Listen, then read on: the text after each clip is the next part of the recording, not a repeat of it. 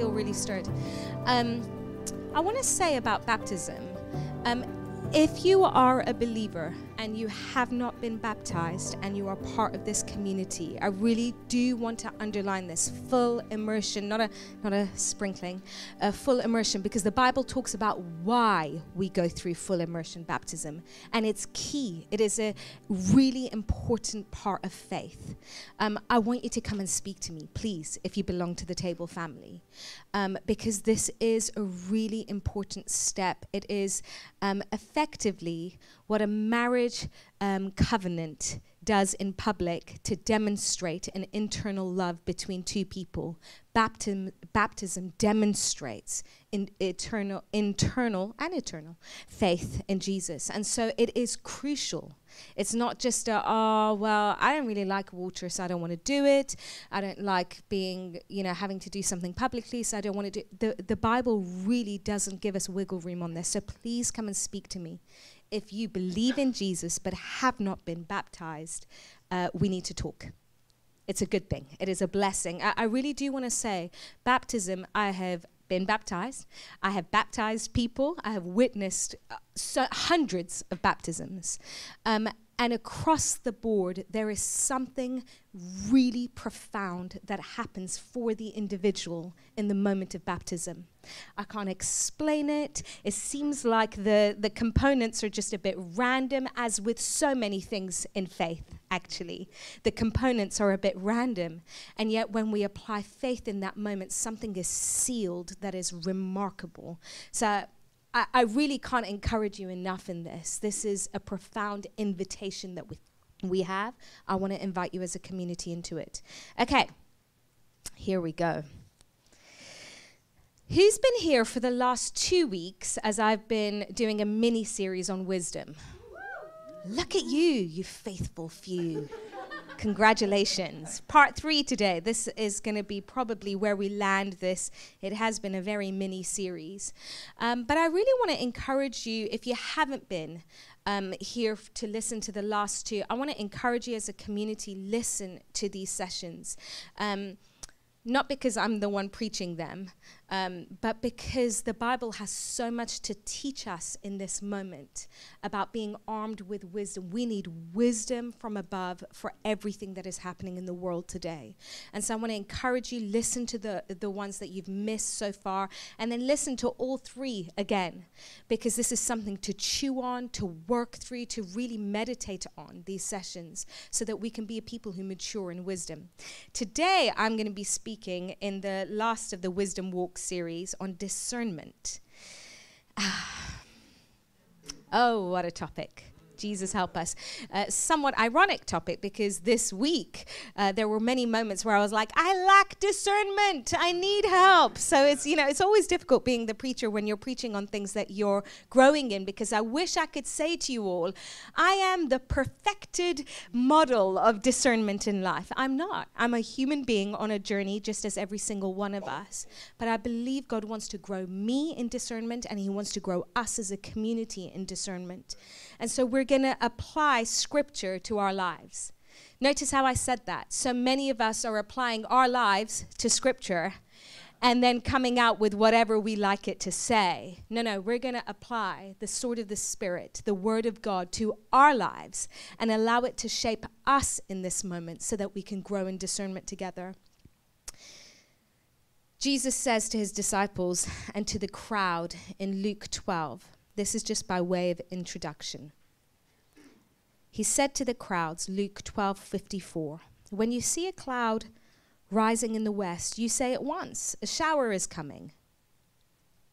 When we look at the gray skies in Boston and we feel the fog, we say, Rain is coming. I wish I brought my umbrella today. I don't know how many times I've been caught out. It's because I lack discernment, clearly. A shower is coming, and so it happens. And when you see the south wind blowing, you say there will be scorching heat, and it happens. You hypocrites. You know how to interpret the appearance of earth and sky, but why do you not know how to interpret the present time? Uh, this is all about discernment. You know how to discern. Oh, there's gray, foreboding clouds. I know what that means before it happens, incidentally. Which is an important part of discernment. Understanding what you see so that you can interpret it, because I want to say to you, discernment in hindsight helps nobody, and that's not how discernment works in the Bible. But we'll get to that in a second. We, we will get to that in a minute. But you see the clouds before you feel the raindrop, you know what's coming. Why can't you do that in the spirit? Why can't you do that to the times? Why can't we see COVID as a body and say, I know how to understand what God wants to do in this season, rather than discern it through all sorts of brokenness, hearing, oh, this is the judgment of God, and hear all these kind of things? It's because the body lacks discernment. But God wants to grow us in discernment. He wants us to be a people who see the times and are able to say why it's happening and what God's intention is in the times.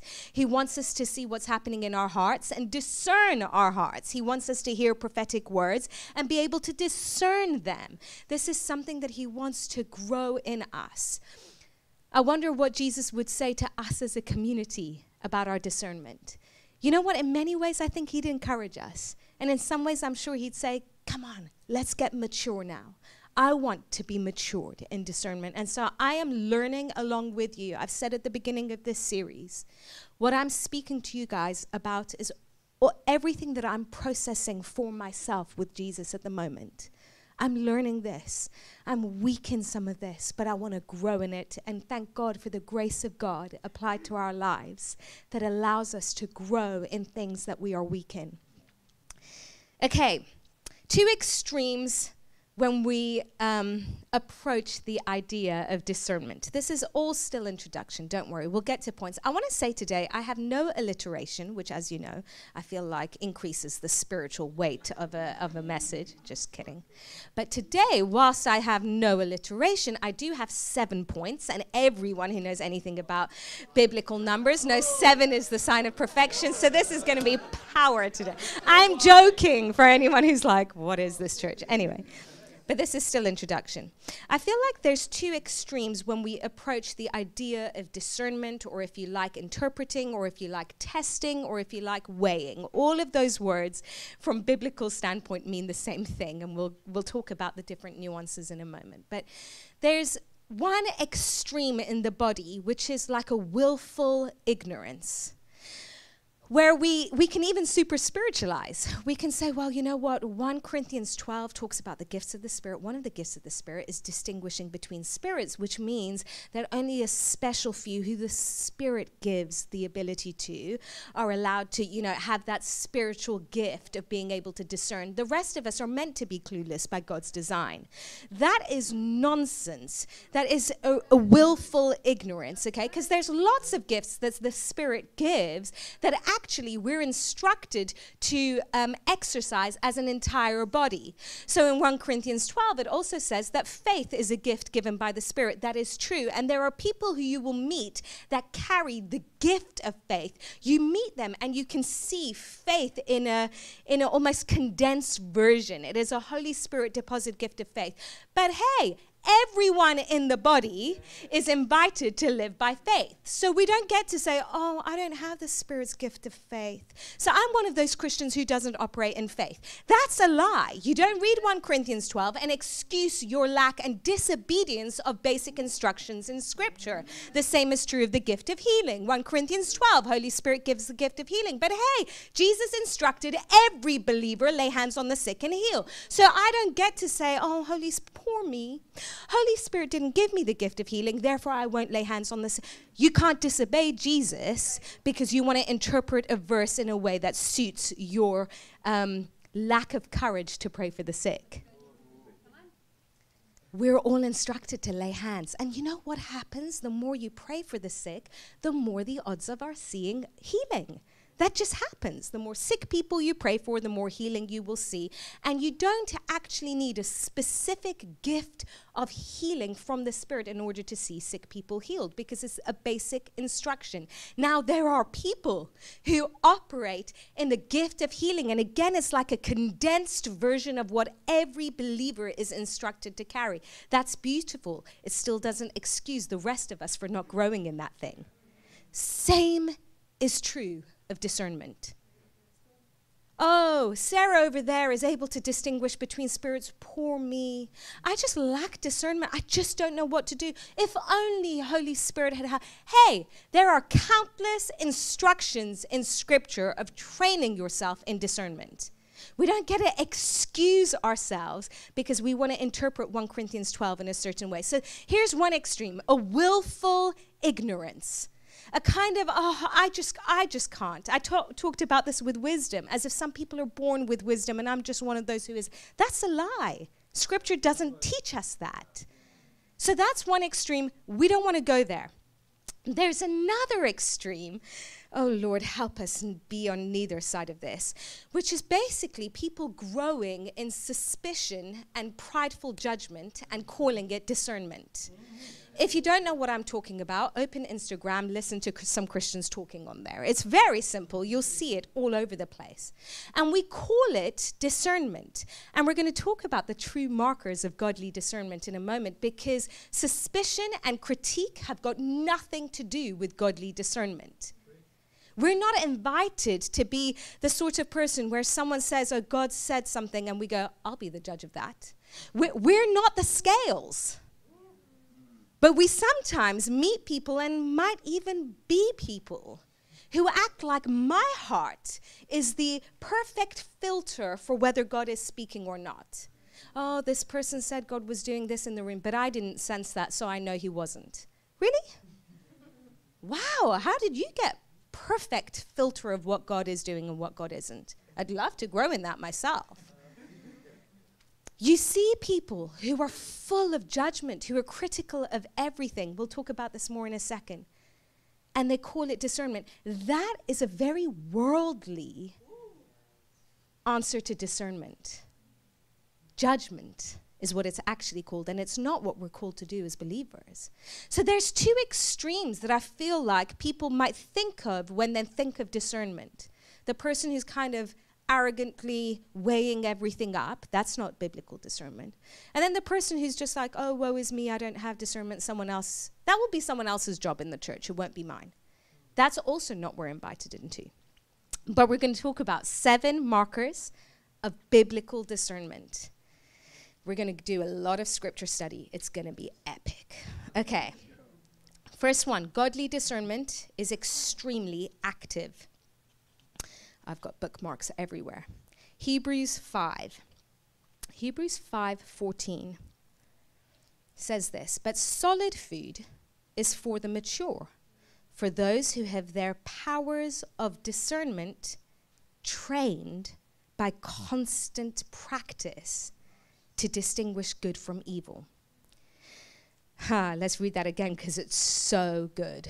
But solid food is for the mature for those who have their powers of discernment trained by constant practice to distinguish good from evil.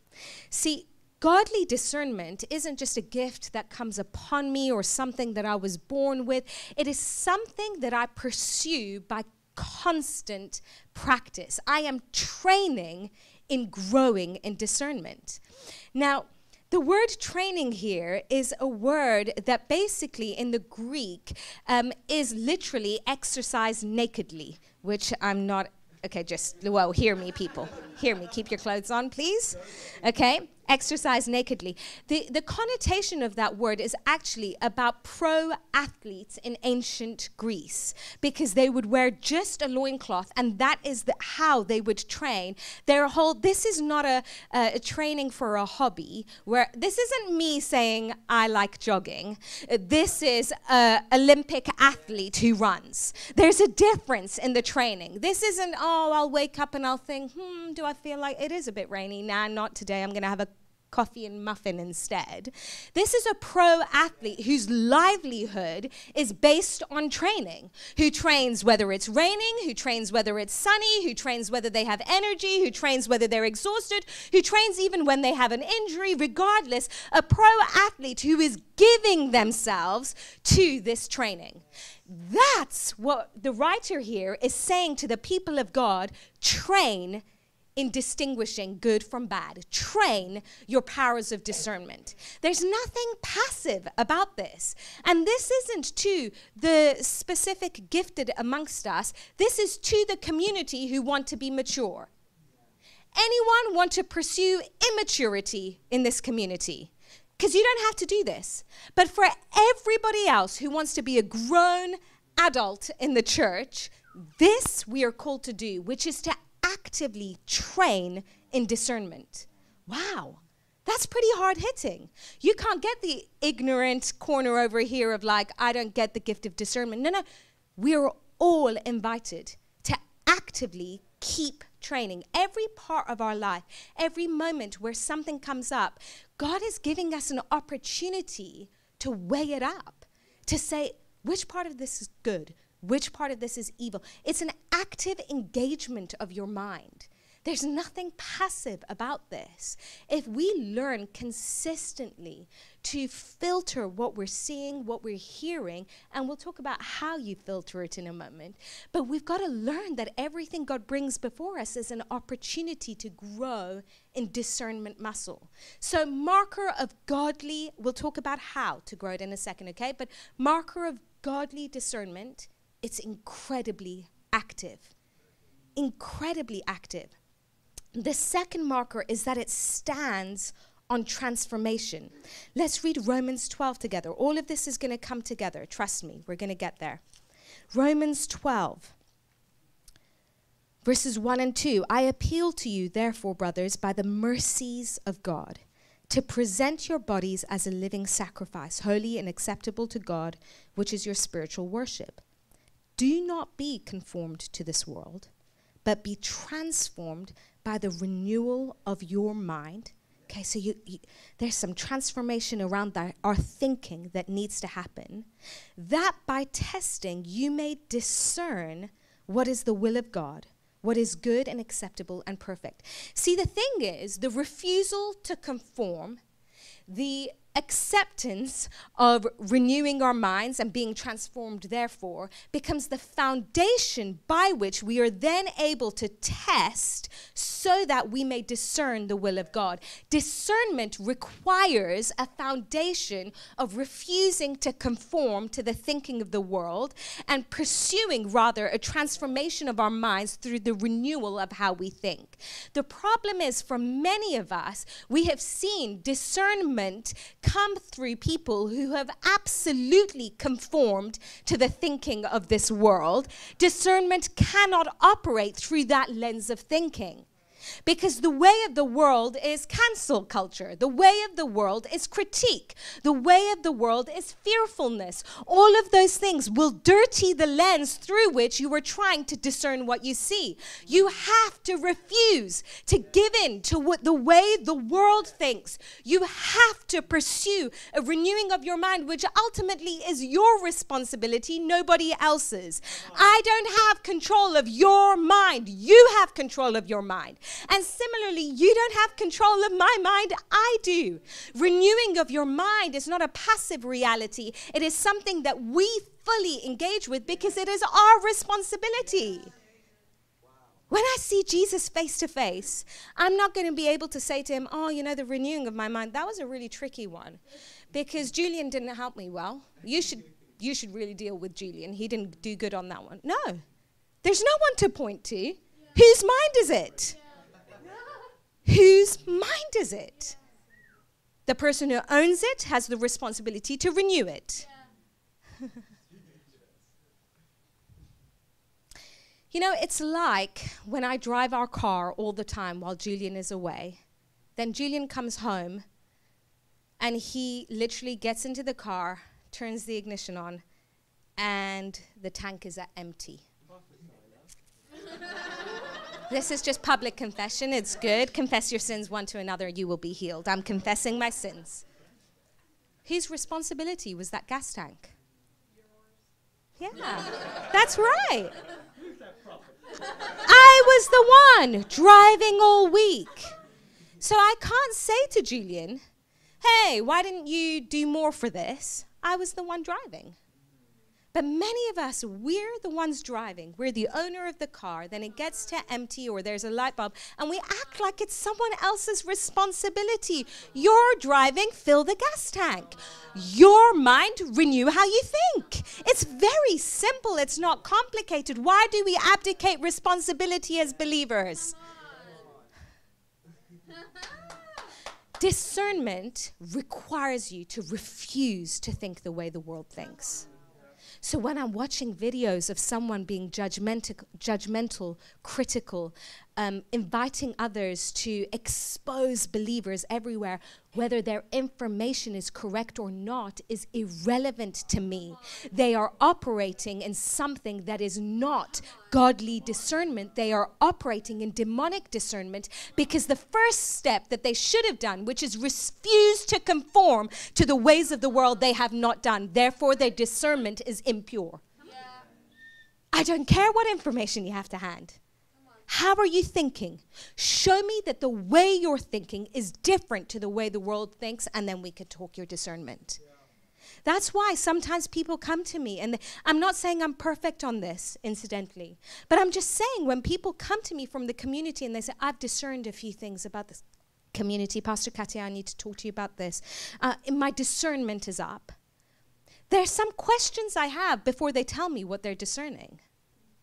Because if they're operating in a spirit of judgment, if they're operating in fear, if they're operating in things that are ungodly in and of themselves, their discernment is off. It, it's irrelevant whether they have accurate information, their lens is wrong.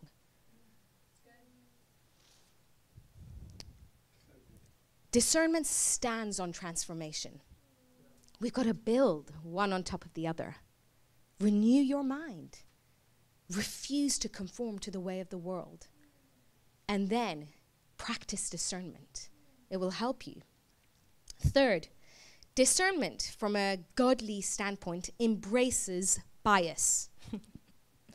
See, the word that is used in Romans here, that by testing you may discern what is the will of the Lord, it, it's a word, did I write it down? Ah, let's be honest, you're going to forget it anyway. I did dokimazo. I don't even know if that's how it's pronounced, but just so you know that I'm not making it up, that's the Greek word. It's a word that basically means um, attesting to prove what is good, or a different way, to demonstrate what is good. Essentially, it's a word that is good focused, not trying to expose bad because it's biased already to believe there is good.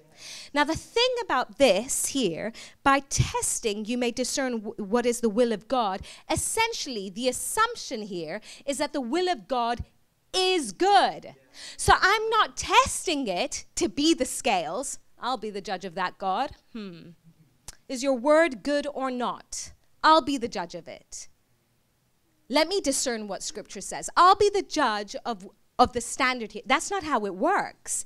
The word that's used here is basically as you're testing to find the will of God, you have a bias already that you have chosen to adopt, which is God's will is good, God's will is perfect, God's word is good, God's word is perfect. Therefore, I apply it to me in the testing rather than I will be the judge of it in the testing. Does this make sense?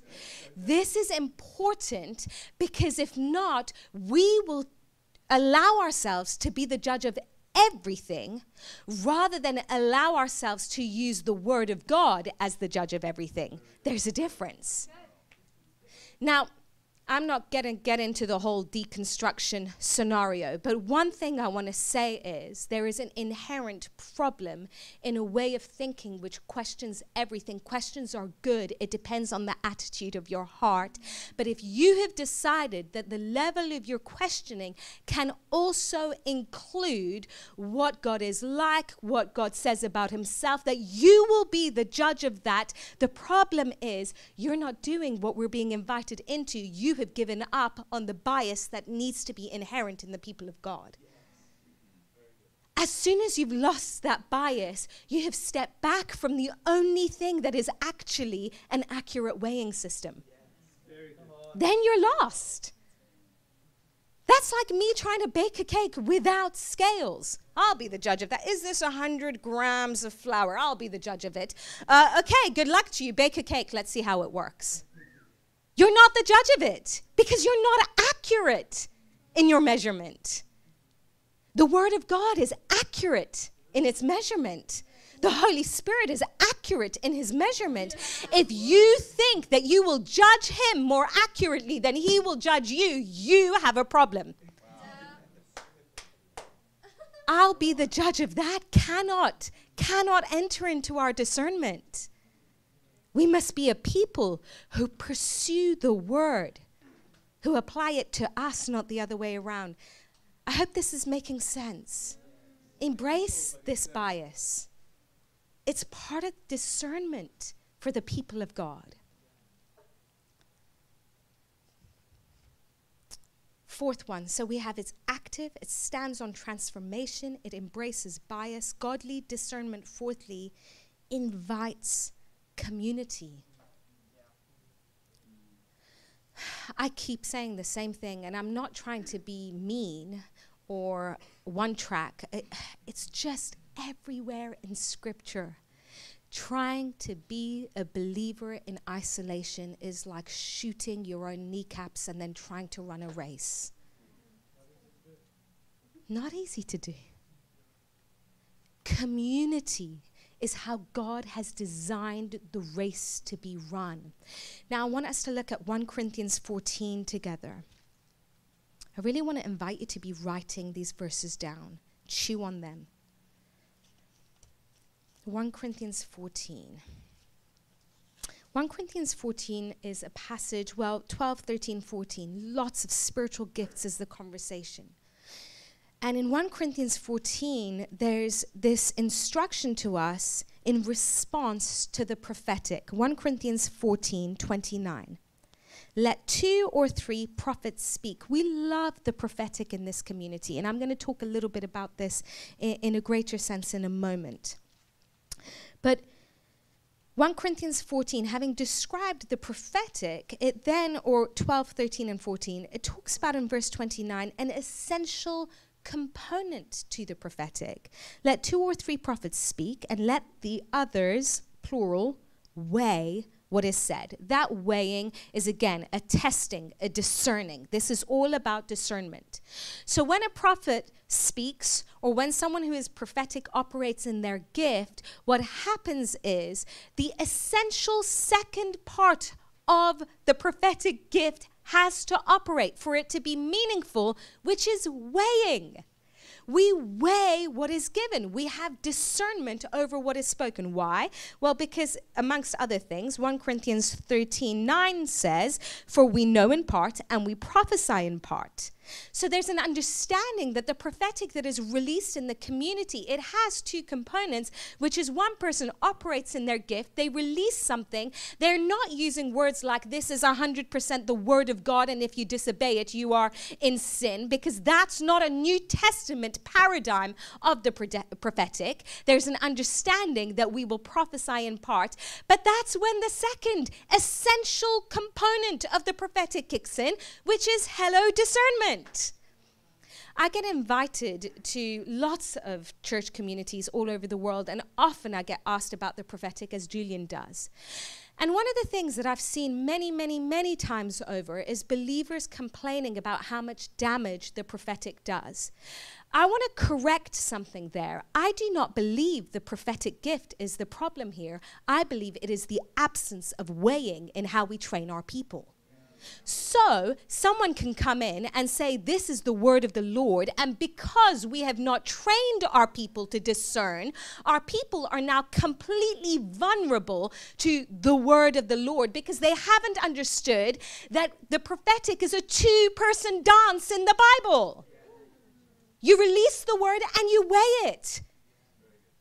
They both have to happen. In fact, Paul talks about earlier about how um, speaking in tongues in a community setting is the same thing in that you shouldn't have a spoken tongues out declaration if you're not going to have someone to interpret the word, because the first gift, whilst it might have been accurate, is nonsense without the interpretation.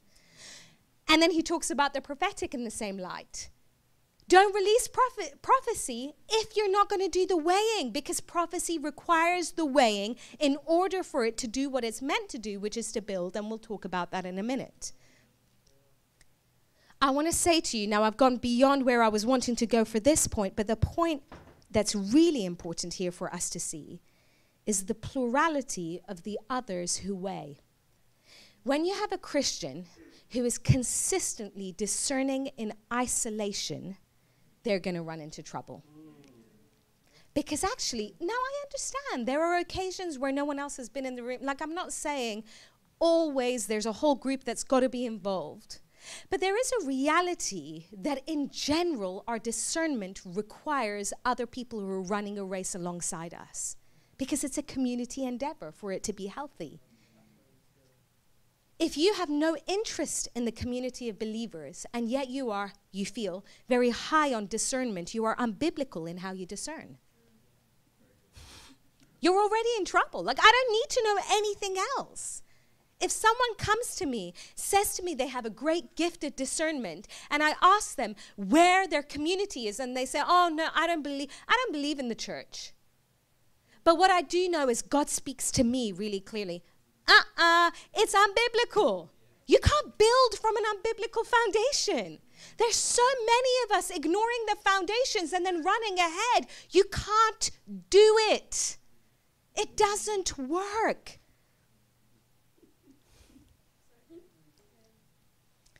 Godly discernment invites community. We weigh together. So in this church, when someone publicly releases a word, just so you know what happens, the leadership team get together. There's a few of us. We pray together weekly. And we, we weigh the word. We say, How do you weigh a word? Okay, let's get super practical. How do you weigh a word? First, we ask each other, does this sound like Jesus? Now, that requires that we know enough about what the voice of Jesus sounds like, because we've been reading our Bibles, so we're able to say, does it match up with how Jesus talks? How does Jesus talk? Well, he doesn't like religion, but he loves people, and he invites people into impossible things the whole time. Okay? So, first of all, plausibility isn't how you weigh a word because if it sounds like Jesus, it's likely to be impossible because that's what he sounds like all of the time. Okay? So, when you're weighing a word and you say, Does this sound likely? your filter to weigh is already incorrect because you don't know that the voice of Jesus rarely sounds likely. Okay? Does it sound like Jesus? That's a good good marker? Is it full of love? Is it doing what the prophetic says that it will do, which is the intention is building? 1 Corinthians 14, we'll talk about this in a second. We'll get there. I love the building element. It repeats building all the time. So if it's if a word is released that is n- nonsense for building, it's not very useful. Okay? So is it helpful for building? Another really practical way that I can't explain from scripture, but I can explain from my experience with the prophetic, and Julian teaches on this really excellently, is to um, decipher between the content and the word and the context of the word. Now, I want to explain this to you because this, yeah, we've got time, and this is important, I think. I don't think we talk about this enough, so I want to do this. Years ago, I was given a prophetic word by someone really amazing, recognized prophetic voice. She spoke to me in a season where God had already been speaking to me. Uh, for those who don't know, I used to be an emergency do- doctor, I worked in a hospital setting, uh, but God had started speaking to me about doing what I'm doing now, about entering into full time vocational ministry. You understand, everyone is in ministry, but just doing what I'm doing now. Anyway. So I already had this sense the time on medicine, God has called it. I need to step out in faith in what He has called me to do to preach, to teach, to operate in signs and wonders. I knew that. Anyway, so she saw me in a meeting and she started prophesying over me. And the first thing she said is, God is giving you a promotion in medicine. God is going to allow you to write books about patients that you see. God is going to give you increasing favor in the hospital, right? The, the word continued and continued. The more she talked, the more my heart sank. Because I was like, God doesn't know him. I'm so confused right now. I respect this person. I know they carry a prophetic gift. For months, I've been journeying with Jesus. So either I can't hear him, which is depressing enough already, or God is now changed his mind, which is heartbreaking because my heart has been won to this thing that he's been calling me to. Or this person is false, which is already also concerning because this person prophesies a lot to lots of that turmoil in my heart. She's speaking and speaking. My heart is getting more and more anxious. She finished. We went into a meeting. We were at a conference, worship time. I'm just crying. I, am so confused. I'm so anxious. Where I was full of faith, and now I'm like, I don't know what to do. I feel like I've been spun around. I don't even understand. Do I even hear him? Does he even speak? All the things. It was Kerry when you read about David being so dramatic. 100% me. How long, although? That is, that's literally me. Anyway, so in that moment, I'm now crying. I was so happy 10 minutes ago. I don't even know if God exists anymore. That's me. And then I have a quick chat with Julian. We were, I think we were, I can't remember. We were dating at the time. And I just said to him, I, I honestly am really struggling. And he said to me, decipher between the content and the context of the word. And I was like, huh. Okay, so this is what you do. She knew I was a doctor. So she's seeing content, promotion, favor, book writing, upgrade. She's filtering it through a context that she knows. Upgrade in medicine, favor in the workplace, book writing about patients. You suddenly divide those two things, and content is exactly what God had been speaking to me about. We prophesy in part. She understood the context. She applied it incorrectly. But it doesn't mean her word was incorrect because the content was exactly right. I've written a book that was promised that day. I've got more books in me that are promised that day.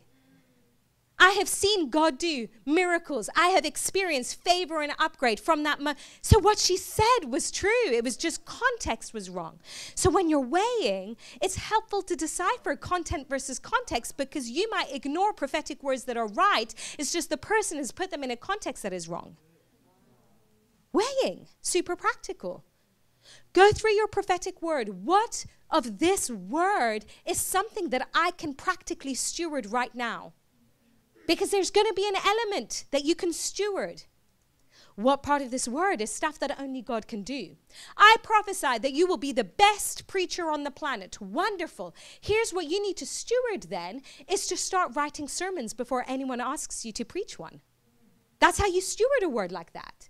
You don't sit and go, Well, God will make me the best preacher on the planet. I'm not going to study my Bible. I'm not going to write any sermons because God will miraculously lift me up in the spirit, place me on a platform that everyone in the world will watch, and then I will be famous.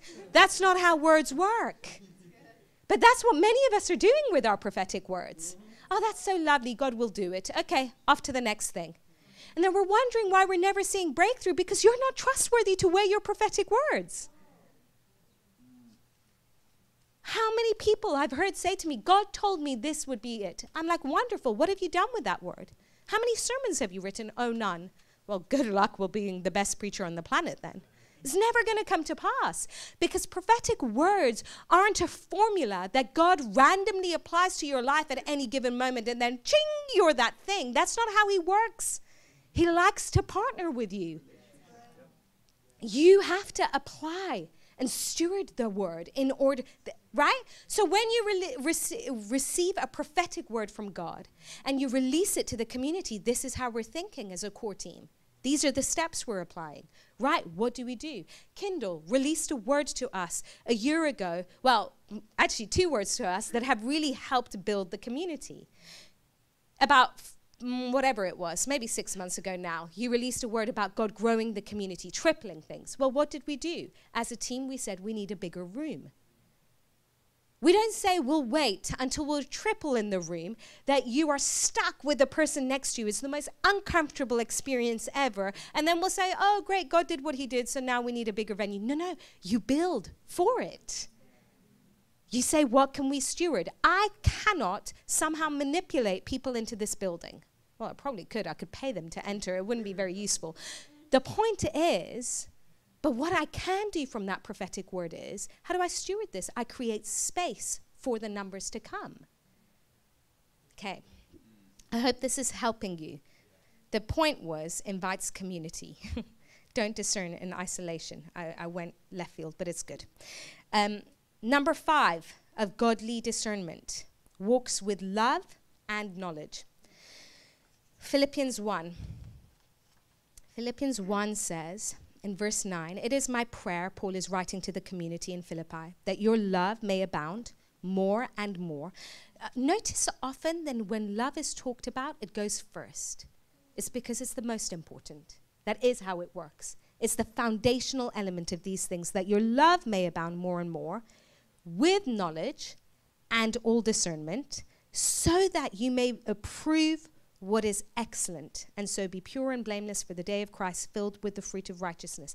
Discernment cannot stand alone, it needs to be flanked with love and knowledge. This is why you need to read your Bible. Discernment without biblical knowledge is useless. You won't understand the information you have. You need knowledge. Read your Bible. Gain knowledge from Scripture, it will help you.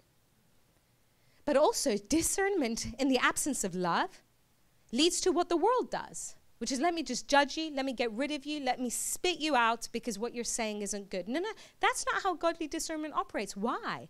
Because love abounds in it. So there's no room for critical judgment and canceling people out, no matter what you're discerning, because it's flanked by love and knowledge.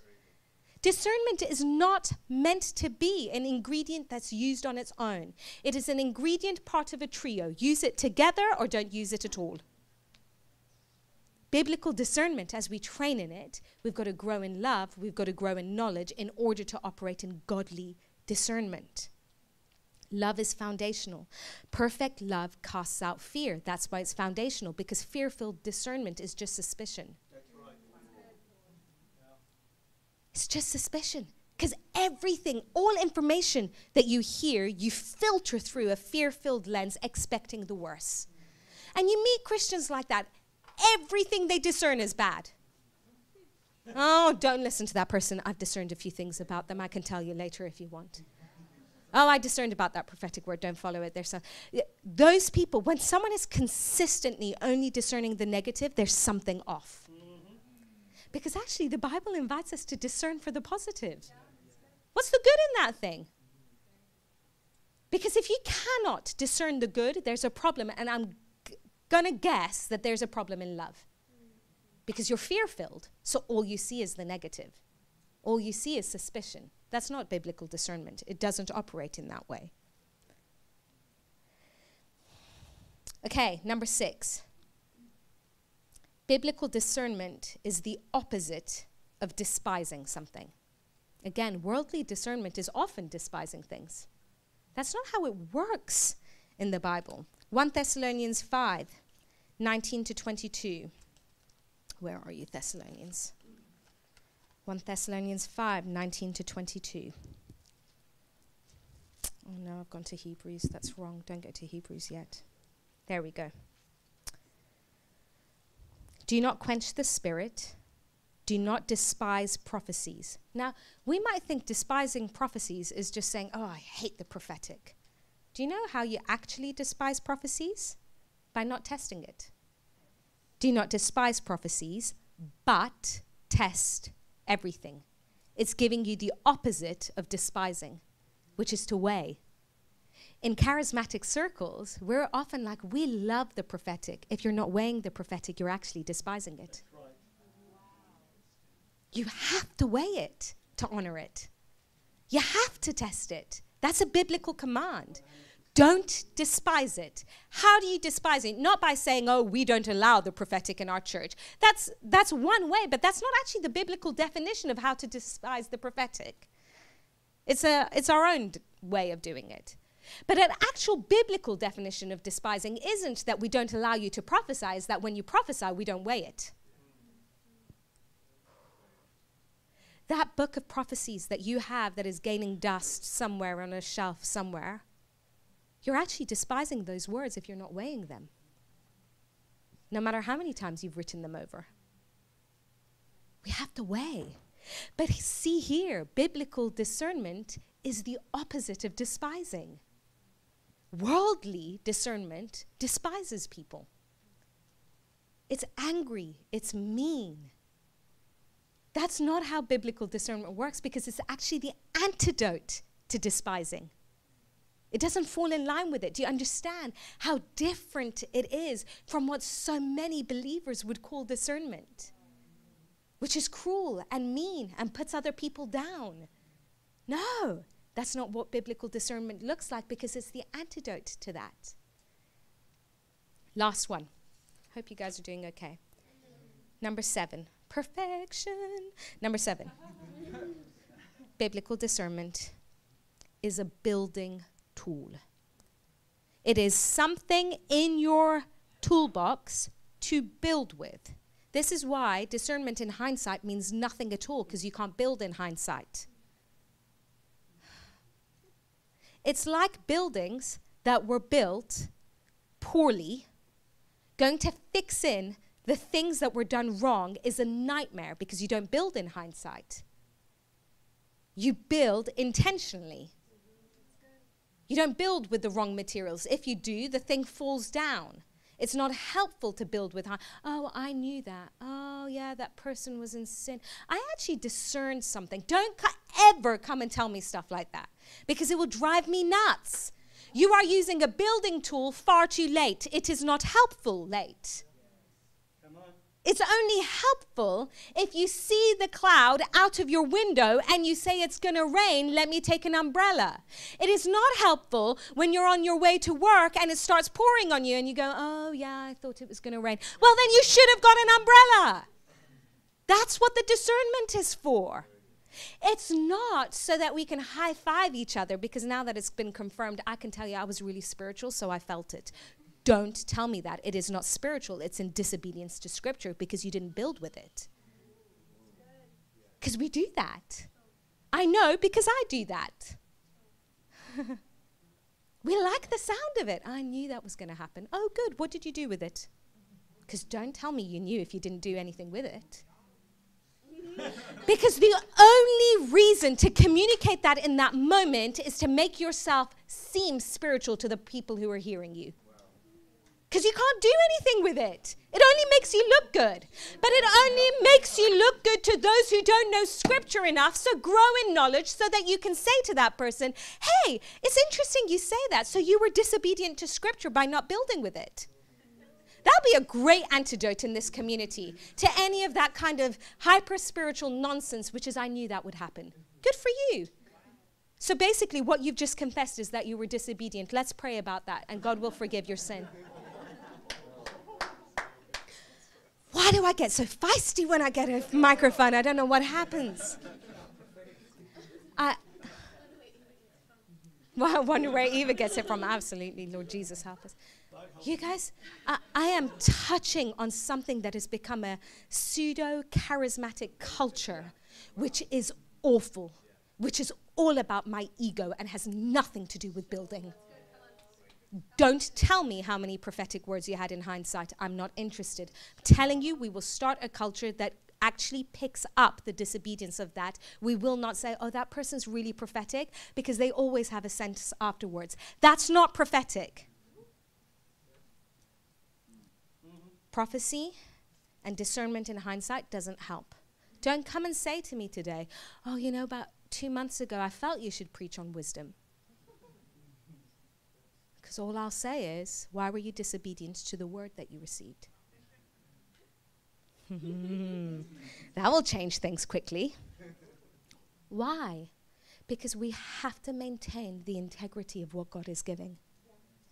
And we are actually rubbishing the integrity and building our own egos rather than faithfully using the tool to build. It's for building. Read 1 Corinthians 14. Building is used multiple times in that chapter, both around the prophetic and about weighing. Discernment is a building gift. You don't believe me? Let's go to 1 Corinthians 14 again. We're going to land here. Ugh, I took out my bookmark. Here we go. 1 Corinthians 14. Pursue love. Again, notice I'm starting with 1 Corinthians 14 1. You guys okay? We're going to do two more minutes. Pursue love. You know, 1 Corinthians 13, the chapter on love, isn't meant to be a sweet poem that is read at weddings. It is meant to be the foundation through which you operate in all spiritual gifts. Therefore, when Paul says, pursue love and earnestly desire the spiritual gifts, so many of us skip over pursue love as if, oh, that's sweet. Earnestly desire the gifts. If you haven't got love, don't go anywhere near the gifts, please. You will cause so much damage with something that you're not able to handle. Pursue love, it is foundational, it is the first step. Don't skip it. Pursue love, earnestly desire the spiritual gifts. So it's biblical to be zealous for gifts, especially that you may prophesy. For one who speaks in tongues, speaks not to men but to God, he goes on. But I'm going to start picking up. Verse 3 it's for upbuilding and encouragement. The one who speaks in a tongue builds up himself. The one who prophesies builds up the church. Verse uh, 5, right at the end, so that the church may be built up. Then he goes on, he's teaching, he's teaching. Verse 26, what then, brothers, when you come together? Each one has a hymn, a lesson, a revelation, a tongue, or an interpretation, which is essentially the weighing component, the discernment component. Let all things be done for what? For building up. Whatever gift you have, if it builds your ego but does not build the church, it does not belong at the table community. Because the gifts are for building up. That's why you can't prophesy in hindsight. That's why you can't prove your discernment in hindsight. You haven't built with it, don't apply it. Seven components. It's active, Hebrews 5:14. It stands on transformation, Romans 12, 1 and 2. It embraces bias, Romans 12, 1 and 2. It invites community, 1 Corinthians 14, 29. It walks with love and knowledge, Philippians 1, 9 to 11. Six, it is the opposite of despising, 1 Thessalonians 5, 19 to 22. And seven, it is a building tool, 1 Corinthians 13 and 14. I don't know about you, but I need to grow in discernment. You know, Holy Spirit invites us into things that He wants to empower. He's not dangling this in front of us because we can't achieve this. He's giving us a gift that He wants us to pursue and exercise. Let's be a community that practices discernment. Grow in love, church. Grow in knowledge, church. Exercise discernment. Let's stand together. This is the Sunday morning podcast from The Table, Boston, where you'll find the latest teachings from our Sunday meetings. Find more from us at thetableboston.com.